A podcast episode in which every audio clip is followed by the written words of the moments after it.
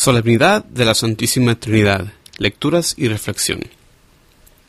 Lectura del libro del Éxodo.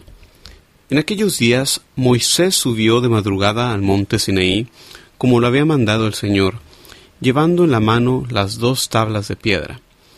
El Señor bajó en la nube y se quedó con él allí.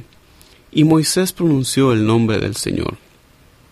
El Señor pasó ante él proclamando, Señor, Señor, Dios compasivo y misericordioso, lento a la ira y rico en clemencia y lealtad.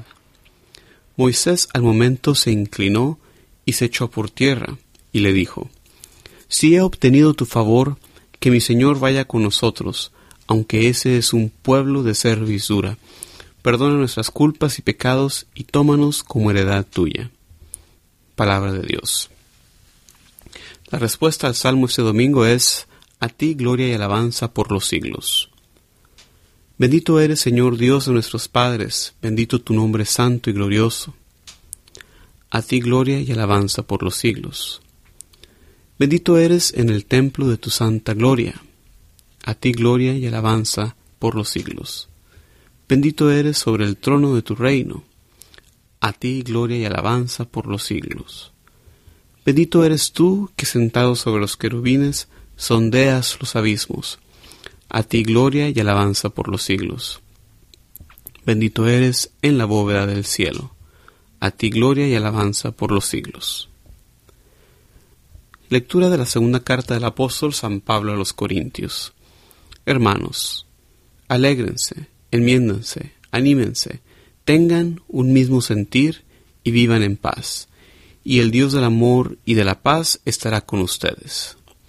Salúdense mutuamente con el beso ritual. Les saludan todos los santos.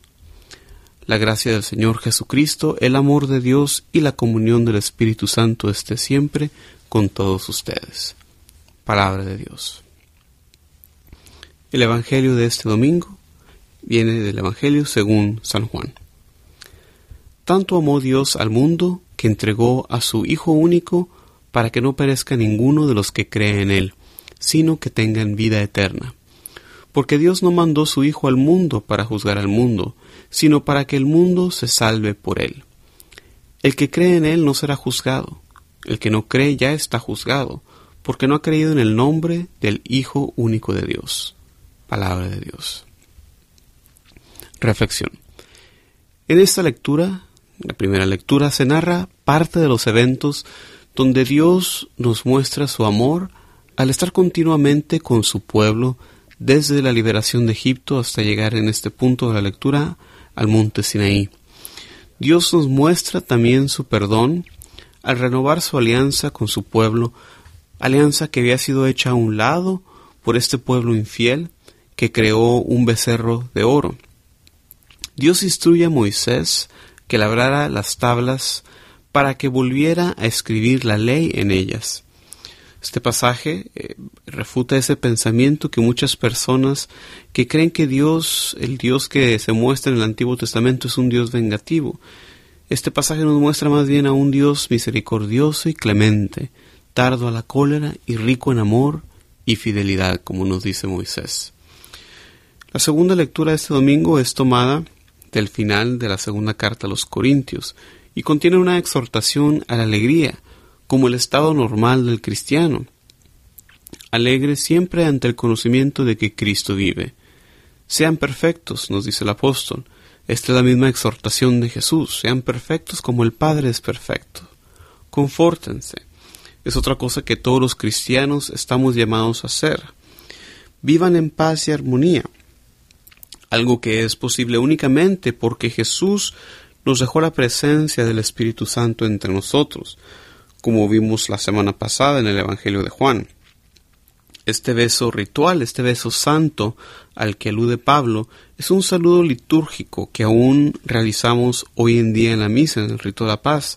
Eh, este signo, este beso es signo de reconciliación y fraternidad cristiana. Esta segunda lectura contiene un versículo completamente trinitario, el más explícito de Pablo concerniente a la Santísima Trinidad, aunque con un orden un poco fuera de lo usual. nos dice San Pablo, la gracia del Señor Jesucristo, el amor de Dios y la comunión del Espíritu sean con todos ustedes. Esta oración de San Pablo se inmortaliza en nuestra liturgia. Y, notemos cómo las acciones que son atribuidas a cada persona de la Trinidad, a Dios Padre el amor, a Dios Hijo la gracia y a Dios Espíritu Santo la comunión.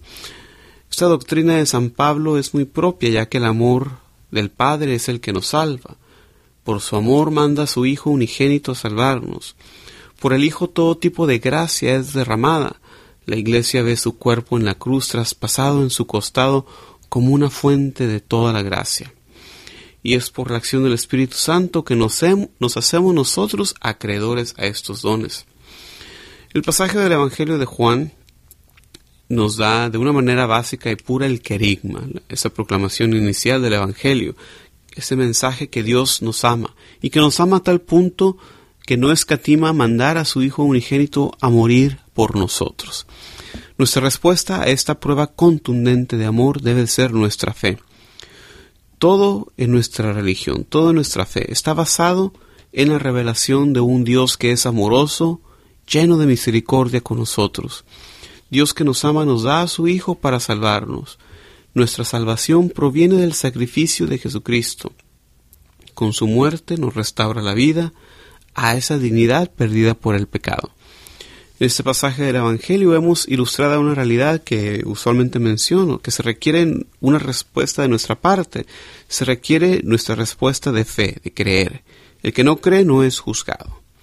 Pidamos a Dios este domingo que nos permita profesar nuestra fe en un Dios trino, Padre, Hijo y Espíritu Santo, y adorar su unidad. En Jesucristo nuestro Señor. Amén.